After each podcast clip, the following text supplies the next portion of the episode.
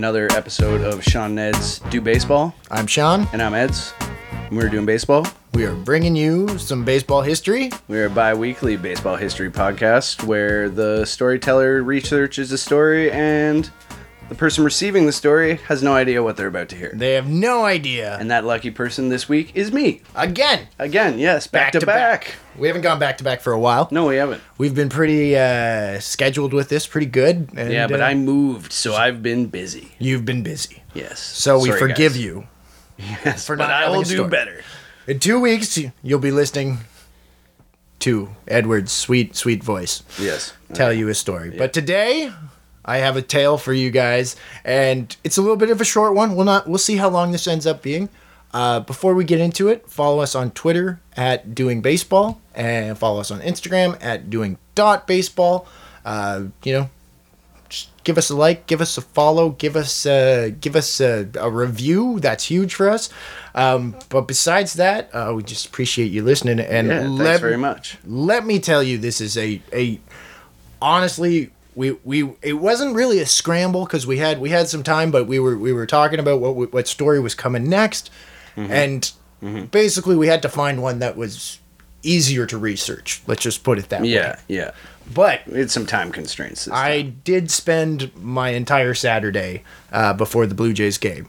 Okay. Uh, You've been hyping this up. So it is it so- is I'm looking forward to it. it is legendary. Legendary. Legendary. Those are big words. Those No. are big shoes to fill, Sean. no, no, no, because it's literally a legend. I honestly, some of our listeners might. What does that mean? it's not real. No, no, I'll, I'll explain. Okay. I'll explain. It's all written down. Right. Um, but some of our listeners says here on this card. some of our listeners may already know this story. Uh, and if you're listening for the first part of this story and saying, what the fuck does this have to do with baseball? just wait. Okay. Just it like gets into it in season two, is what you're saying. Oh, you'll see. Okay. You'll see. I'm gonna stop trying to make metaphors for your story. Just let you tell it. All right. You ready? I'm ready. Ruth Bancroft Law. Ruth Bancroft Law. Ever heard of Ruth Bancroft Law? No. So you're not an aviation history fanatic. No. Oh. Trains, maybe. not into trains. Fuck you. All right, so Ruth Bancroft. You don't know that. All right, fine. Maybe you're into trains. yeah, maybe I am. Who's Okay. to know? All right, next episode's on trains. well, Uh, you did do one. Al Delahanty fell off a train. That's what I'm saying. All right. All the sides were there, folks. His Thomas the Tank Engine shirt. okay. So Ruth Bancroft Law was born May 21st, 1887. Okay. She was born to Sarah Bancroft Breed and Frederick Henry Law in Lynn, Massachusetts. Mm-hmm. She had an older brother, Rodman Law, Rodman Law. which, yeah, honestly, right? Sweet name. Exactly. Rodman Law. I didn't know that was an option. Yeah, I didn't know Rodman was like. Is that what all rods stand? No, I guess it's Rodney most of the time. Yeah, I guess so. So Rodman was uh, born a couple years earlier uh, than Ruth. Uh, so two years older than her, two and a half. Uh, Ruth looked up to her older brother and did exactly what Rodman did. She tried her best to keep up with him physically and copied his every move.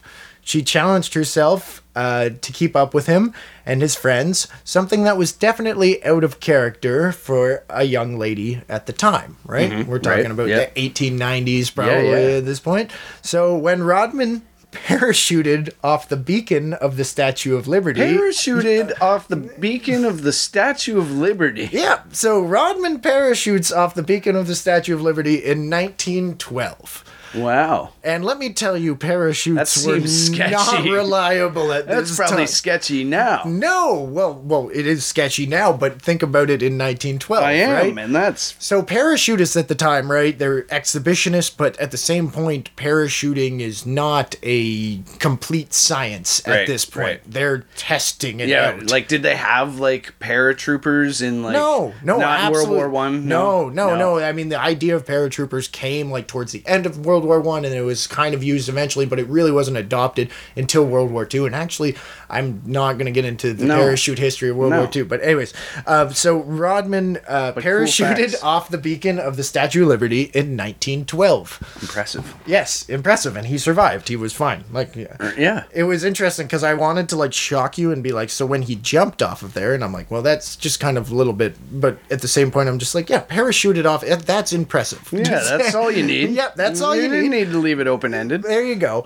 Uh, I was gonna, you know, I would have filled you in, but anyway, so Ruth decided she needed to do something similar. Of course she did. So just like her brother, Tightrope. Tightrope. Just like her brother, Ruth decided to tempt fate and be a trailblazer in a new field that was both exciting and deadly.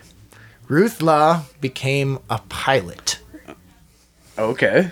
1912. That's yeah. 1912. Okay, deadly. Yeah, yeah. Yeah. yeah. So the It's whole only been around for like nine years at this point. Yeah, the whole family seemed very bright, but drawn to danger and adventure, Mm-hmm. willing to test the limits of the human body and put their lives on the line testing new technology. Perfect example. Exactly. I can see why she'd be drawn to it. Exactly. So, uh, an example of this 1907, Ruth had married Charles A. Oliver. Guess what he did? Uh, I don't know. Made a car. Mm, Kinda. He I raced know that's Ford, motorcycles. but oh, okay. So once again, racing motorcycles Mm-hmm, in 19 odd whatever. Um, that is uh, so. yeah, that'd be new stuff too. so her Like, brother's a parachutist. Her husband's a motorcycle Yeah. racer. Like all of these are new technologies. cutting edge family. Exactly. So he, of course, was on board uh, with the idea of her becoming a pilot. And by the sounds of it, him and Ruth were both excellent mechanics and engineers. So, right, like the whole, like, it's one thing to be like a mechanic and like a good pilot at this time, but you essentially are like making your airplane. Like, you're, Yeah. you there's there's Yeah. models out there and stuff like that, but you're modifying it. You're like mm-hmm. making sure. you Can't imagine like Yeah. the aptitude that like that kind of thing would that Joe sort Schmo, of endeavor would acquire at that time. Yeah, millionaire Joe. Schmo nowadays can just buy an airplane. Like, Yeah. back, like it's it's ridiculous. So Ruth sought out and was trained by Harry Atwood and Arch Freeman at Burgess Flying School after aviator Orville Wright refused to train her uh, because he believed that women were not mechanically inclined. Oh, well, screw Orville. Yeah, exactly. We get to that. Don't Yeah. worry. What did the other Wright brother think? I don't know. Uh, it's not written down. Anyway, so Ruth was obviously uh, she was determined to prove him wrong, uh, so she made her first flight on July fifth, nineteen twelve, which is absolutely wild and terrifying considering. That this was just four days after she witnessed Harriet Quimby, the first woman licensed to fly in the United States, fall to her death at the Boston Air Meet. Oh my god. so, she like sees that and is like, well, I'm gonna go up myself anyway. Well, yeah, she's like, well, not what happens no with me. turning back. Yeah. Um. So I set out to do this. yeah. So she. Uh. Yeah. So this woman falls to her death. I didn't get Brutal. read too into the details of it, but I almost I did. imagine it's pretty gruesome. If I had more time, you'd be hearing all about it. Uh, undeterred, Ruth pushed forward with her training and was flying solo by mid August. She received her pilot's license in November of 1912, and she bought her first plane. nice. Guess who she bought it from? Uh, I have no idea. The Wright brothers? Orville Wright. Oh, he's turned. He's turned to the other cheek, No, she was like, "Fuck you! I got my license. Give me a plane." and he. Oh, I guess he. I guess he was money. obligated to sell it to her. Why would he be obligated? I don't know because he likes, Likes money. money? Yeah, Yeah, okay. there you go. Yeah. Um, so I, I saw that as a big fuck you to him. Right. I, I it wasn't like her, re- like being like, I'm gonna buy my plane specifically yeah, from Orville. because he was like women aren't mechanically inclined, and she was just like, guess I what? I did it." I did it. Here's my license. Right. Here's whatever. A thousand dollars, 50 bucks. whatever a plane cost Yeah. in 1912. Um, so Ruth was an absolute trailblazer at her time. Uh, in her time, uh, she used Orville Wright's dismissal of her and her gender as poster board material, saying the surest way to make me do a thing is to tell me I can't do it. Which, yeah. So. Yep. Uh, It's a good motivating factor for a lot of people, I think. Yep. So we already talked about the first woman to get her pilot's license. Ruth was the third woman to get her pilot's license. The third one. I don't know who I was second. Like honestly, Oh. look it up, people. You should know about these aviatrixes. um, so by 1915, uh, she was given the old double bird to Orville Wright by not just being a pilot, but setting records that and was pretty much like more daring than most male pilots. She was the mm. first woman to fly at night, uh, and she did flying exhibitions and stunts like all across the United States. That would be sketchy back then. Flying at night. Yes, well, exactly. There's like not that many lights in the cities, Yeah, and like don't have a cities aren't that big. to, There's like- no lights on Yeah, the plane. Exactly. It's terrifying to fly at night. It's Yeah. absolutely like the moon would have to be out and like you're like, oh, the moon's gone. Maybe I'm gonna fly into a tree. Maybe it's the ocean. exactly. so, um, she was first woman to do night. Yeah, and was flying exhibitions. So in Daytona Beach, Florida, the audience was amazed as she pulled off not one, but two loops. Loop de loops. Loop de loops. Oh shit. Uh, so her terrified husband Charles looked on. he was terrified. Oh, he was definitely. I guess so. Well- he was like, "Well, I, I just wanted her to fly the plane. I didn't think she was going to do barrel rolls and loop de loops." Yeah, exactly. so, Char- well, we get like honestly, dude, this is a finisher. But like, like Charles is uh, supportive at first, but now he's a little bit terrified. Okay. Um, uh, this was the first time a woman had ever performed the loop de loop. Uh, so it's first thing uh, she would. I play- imagine there like weren't too many people at all At that all. performed the loop Yeah, there was probably like two or three men before her, and Yeah. she was just so that's what I mean. She was an absolute trailblazer in her field. She's a stunt pilot, a Badass. stunt man, like and her brother, who's the parachutist. I don't know why. I'm digressing, but he he did like stuntmen for like Hollywood movies and stuff Yeah. like that, and he died early, but like because of like typhus or some shit, not because of Not his 'cause of his stunts. Exactly. Um. So so Ruth got paid a lot of money to fly for crowds. Uh. She did 16 loop de loops at the Birmingham, Alabama uh, airfield one time for a crowd. in a row. Yeah, like just like woo, like just wild. dizzy. so not only was Ruth getting paid uh, to fly for crowds, but she was also making money doing publicity stunts in Daytona Beach. Uh, Florida, a golf course hired her to drop balls from her plane onto the golf course to generate interest in the sport. That which- seems dangerous and as it, fuck. it doesn't make sense. They're like, well, golf, you should get into golf. There's this woman dropping golf balls from an airplane today. Was she dropping them on a golf course, I'm or just in like, general? Maybe like she was like trying to get it close to the hole. Okay, Maybe like But it didn't did- really. I don't know. Like, would they have told anybody about that? Because Well, like, it sounded like it was a promotion. okay, So that's what I'm saying. Is is not only is she doing like exhibitions and stunts, but she's also like doing promotions uh, Right. for you know private companies and okay. stuff So like they're that. probably just not like randomly like bombing a golf course No, with no, no. participating players with golf balls. That's what I was picturing. Just she's like fire in the hole and just, Just like you know golf balls ten raining thousand golf balls raining down on people just minding their business on the ninth green. No, at this point, like the planes, like weren't like some of them weren't even like encased, right? Like the people Oh were yeah, like literally true. It would just, just like be like a frame with yeah. on it. So that's the that's you have to take that, but yeah, it's absolutely wild. Um, so, um, where was I? So as she Golf does this, yeah. Well, but at the same point, are you wondering when we get into baseball? I am like we're like thirteen or fourteen minutes. We're probably We're, the like- longest into an episode before we've got to baseball. Yeah. So while she flew overhead dropping golf balls, somebody took notice. A baseball man. A baseball man. One of the baseball men, indeed. Okay, But- it's 1912 still. At this time, he was but 24 years old. He was a Brooklyn Dodger right fielder by the name of Casey Stengel. Oh, well, Casey. Yeah. So, at the same time as Ruth's aviation feats had been taking place in Daytona Beach, the Brooklyn Dodgers were conducting spring training nearby. Right. Dodger Town. The Dodgers were kind of like they were at a low point in their in their history. Yeah. Uh, They've so had a few, but they've had a few. this is a low one. This Yeah. is a real low So one. they they hadn't finished uh, higher than fifth since 1902. okay. So that's over a decade. Okay. That's a long enough not time. being good. yeah. Um, They were uh, on the brink of entering a new and better era, and in fact, they'd win the pennant 18 months from now. okay. But the Dodgers and their fans didn't know that at the time, of course. No. How could they? So Stengel and the Dodgers came up with a plan to generate some publicity and have some fun. It sounded like the brass thought it would be a good idea to, you know, Drum raise up- some yeah, uh, yeah, some morale, around the team or yeah. whatever. I, I got a crush on this lady that flies a plane. She could do something. Yeah, with this team. exactly. Exactly. So what do you think they did? Uh, just based on history, I'm gonna go with the fact that they uh, flew the plane over and dropped a bunch of baseballs Well, into the Yes, into the park. You, you, you she threw base- out the first pitch from a plane.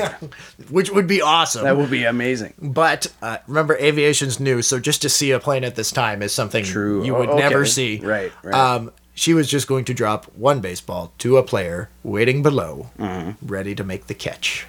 Amazing. Yeah, I would like to see that now.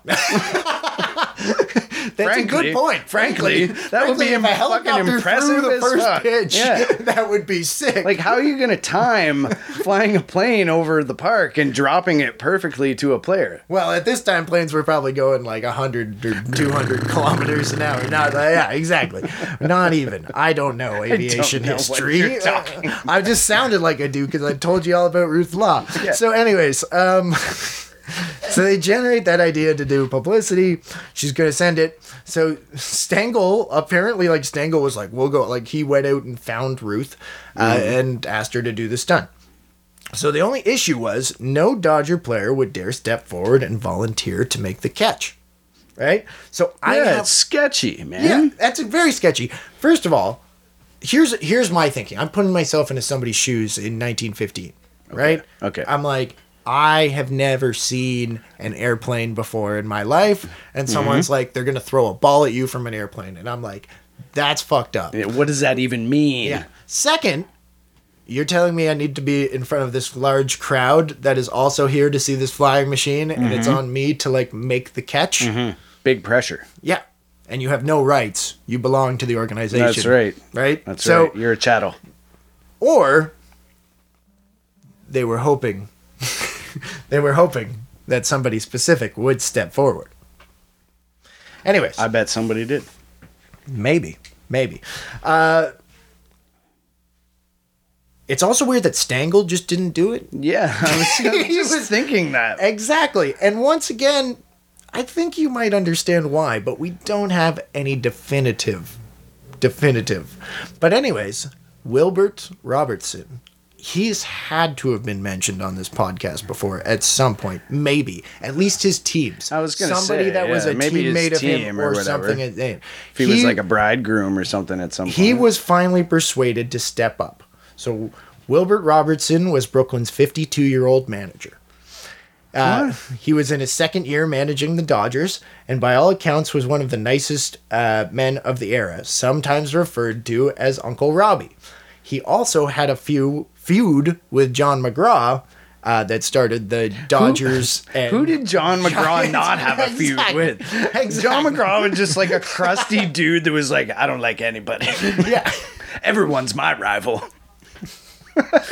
So Wolves, everybody loves this Robinson guy, as you see. So Robinson saw the stunt as a way to build team camaraderie and show his players he was still a skilled catcher. So Okay. he was a catcher.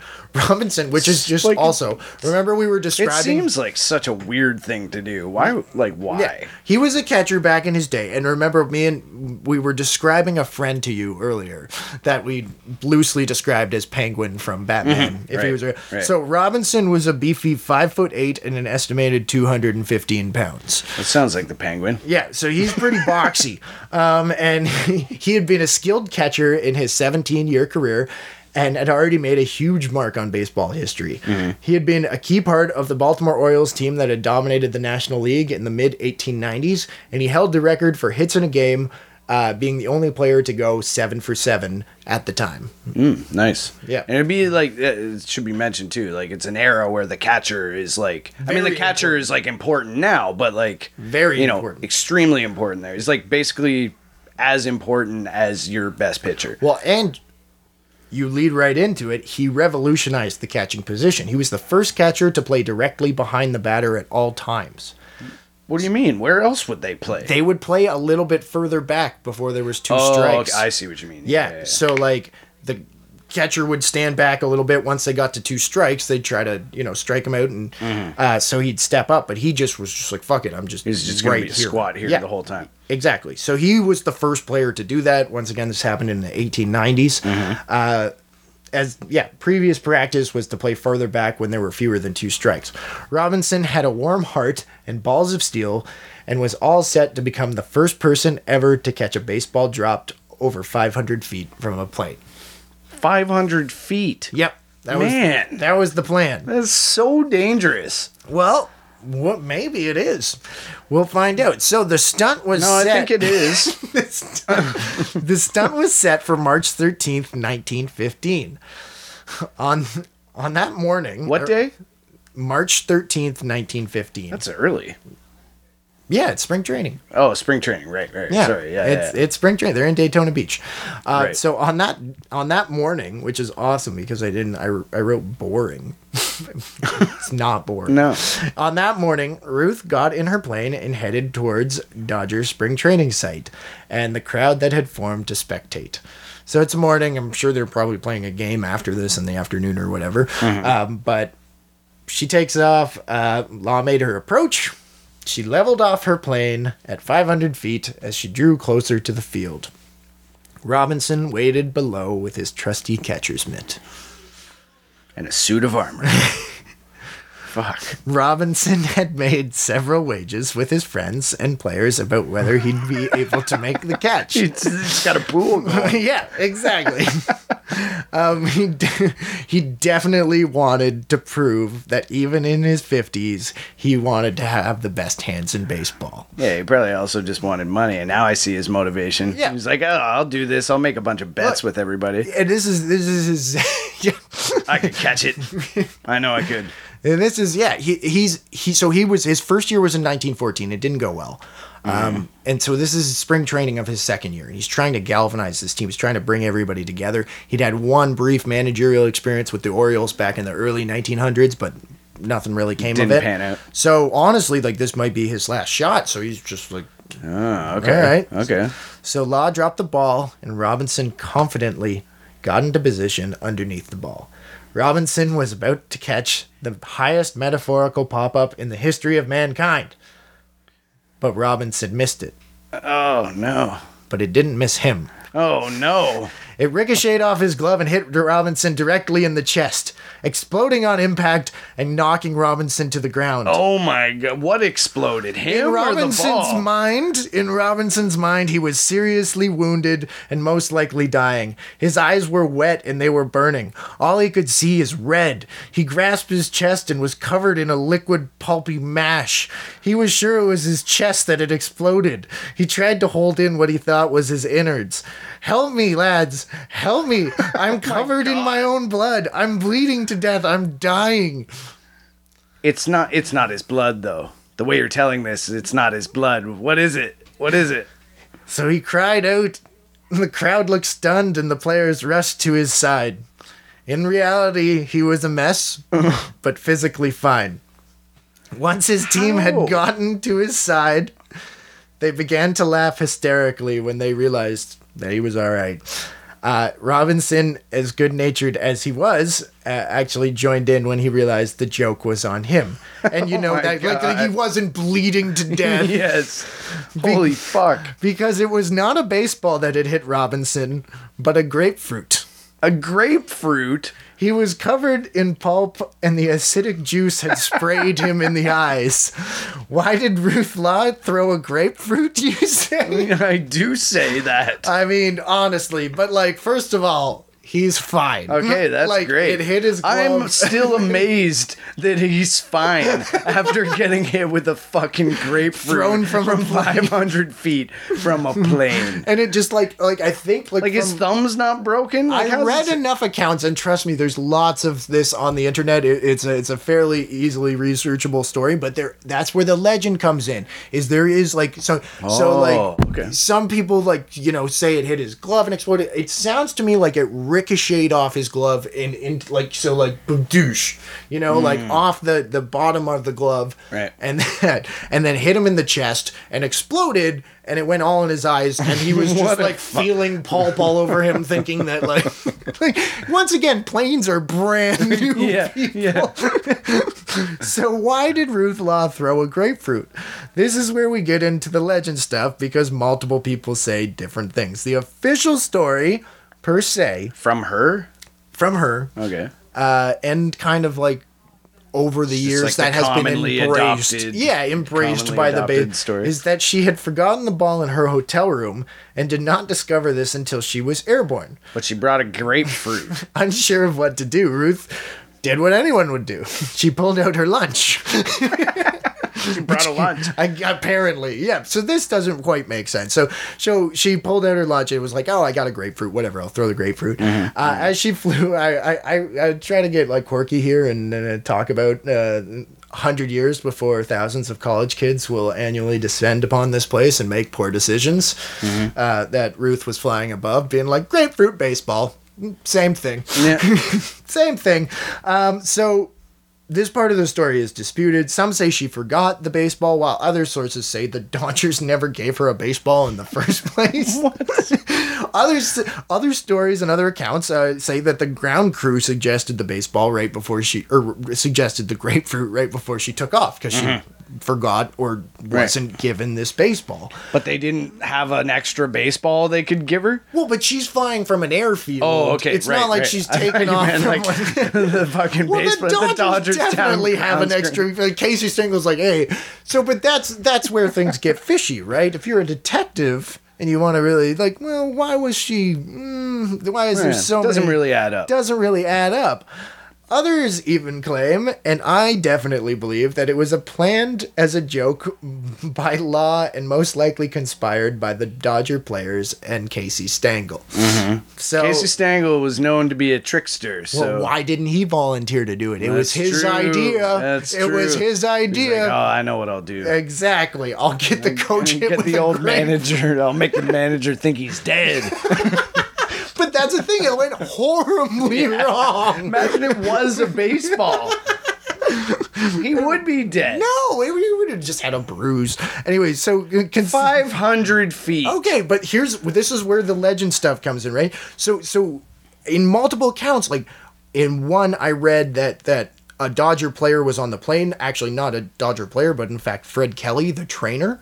Uh, another account saying Stengel was in the plane, and then but Ruth Law like claims she's like no I was alone. So it's like there's so What? many there's so many different There's so many conflicting accounts. Yes. So, um, yeah. Weird. Considering someone from the Dodgers was probably in the plane because most accounts have somebody from the Dodgers in the plane with her. Okay, okay. And even I believe some of her accounts do as well, but then she said something in the changes 50 back yeah, and forth Exactly. whatever. Uh, so later, uh, Stengel would recant his role in the tale, saying it was trainer Fred Kelly. Uh, and this just basically they were just like, yeah, that went really yeah, fingers at pointing each fingers other? at there was probably both of them. Um, and to make things more confusing, Law claimed that on one occasion that she was alone on the plane. I already said that. Mm-hmm. So regardless, Robinson was nice enough to laugh along with everybody else. Yeah. Um, Robinson was a bit bitter that he didn't make the catch, claiming, I'd have caught the ball if there hadn't been a cloudburst just when I got my hands on it. Oh, there was a cloudburst. Yeah. Exactly. So So it, course. it definitely hit his glove because Right. he's saying he got his hands on it. Yeah. But like, remember, this is falling from 500 feet. Like this. Yeah, that'd be hard to track. very and the tra- yeah the trajectory is amazing. Um, just anyway, so he's making up weird excuses why he didn't. Why wouldn't he the just be like, it, it was a ball dropped from a plane? And it wasn't even a baseball. It was Do you a- guys know what a plane is? Yeah. I've seen one. Give me a dollar. um, so the Dodgers did galvanize, and the franchise turned around under Robinson. They finished third in 1915, and in 1916, Robinson led them to their first pennant since the turn of the century, 1900. Uh, the incident s- stuck with Robinson for the rest of his life, earning him the moniker Grapefruit. Grapefruit Robinson. He would refer to planes later on, uh, referring to them as uh, fruit flies. oh my god, that's Uh, amazing. really, yeah, that's what I mean. He's a joker. He's, That's a, he's a dad joker. I like that. Uh, so he would be manager of the Brooklyn Dodgers for 17 years, from Wow. 1914 to 1931, managing 2,716 games and winning more than he lost. Uh, Hmm. So he Robinson did have a positive. he did, yeah. influence, That's and this was basically like one season into This is his the career. beginning of it, yeah. So Robinson died in 1934 at the age of 71. But we have to finish up the story of About Ruth. Ruth. Yeah. So Ruth Law went on to set three records on a flight from Chicago to New York. And in 1917, she was the first woman authorized to wear a military uniform. Hmm, good for her. Yep. She was denied permission though to fly in combat, and she fought that. She fought that for like a lot of her life. Yeah. Uh, and, well, not even a lot of her life, but uh, a lot of her flying, like, the rest of her flying career, which, Yeah. as you're gonna find out, is not all that long. So she campaigned unsuccessfully for women to fly military aircrafts, uh, and even writing an article entitled "Let Women Fly" in the magazine Air Travel where she argued that the success in aviation should prove a woman's or her success in aviation should prove a woman's fitness for the work in the field. Mm-hmm. Of course, as it should. Yeah, yeah, exactly. She did You- 16 loop de loops. she did, and she was she flew at night. Yeah, yeah. with no lights. Yeah. And nothing else had lights. Well, some stuff had lights. Very few things had lights. Very few things. So in uh, 1919, she got into a dick measuring contest with female French aviatrix Raymond Delaroche. Uh, Laroche set a woman's altitude record of nearly 13,000 feet on June 7th, 1919. Then Ruth Law broke her record on June 10th, 1919, uh, flying 14,700 feet. Laroche then broke hers Yeah, on June goes 12th. back again. Wow, they're going, like, right back So they're forth, going eh? back and forth on the altitude records. days. Yeah. Uh, so fuck That's man. high. Remember when I said the the circle was was closing? Mm-hmm. So her flying career came to an end the same way many women's dream comes to the end. Back then and nowadays too. A man basically told her she couldn't do it anymore. And that man was the one who had supported her in the beginning. Oh, the motorcycle man. Yes. Oh no. So Charlie, her husband, and this is fucked up. Like this is like the gravitas of this. I wrote this like uh, a few days ago, mm. and the gravitas of this is absolutely ridiculous. So he had had enough. He mm. was like, "Nope." He was getting shown up. You, yeah, I don't want you flying anymore. And she was a world record setter. She Yeah. was doing She was the best. these amazing things. Yeah, she was she she was cresting him. So Law, Ruth Law awoke one morning in 1922 and read in the newspaper that she had apparently retired from flying. What? Just in the newspaper. It was in the newspaper. Oh, fuck. It was in all the major newspapers because she was famous, Yeah, e- well, everyone would know who she was. and her husband had wrote her resignation and Ah. sent it. Shady. Like, what the fuck, Charles? Yeah. Like, honestly, I know you might have thought you were doing this out of love. Yeah, you're doing her a favor, but yeah, screw you, man. Yeah, Y- you no. know. Just no. No. No, man. Don't do that. Imagine reading your own retirement in the newspaper. oh man. So, um, sadly, uh, she obeyed her husband's wishes, and even though she Bummer. Mm-hmm. clearly loved flying, uh, she never flew She never- again. Even, she even took a train to the Smithsonian Museum in like 1970.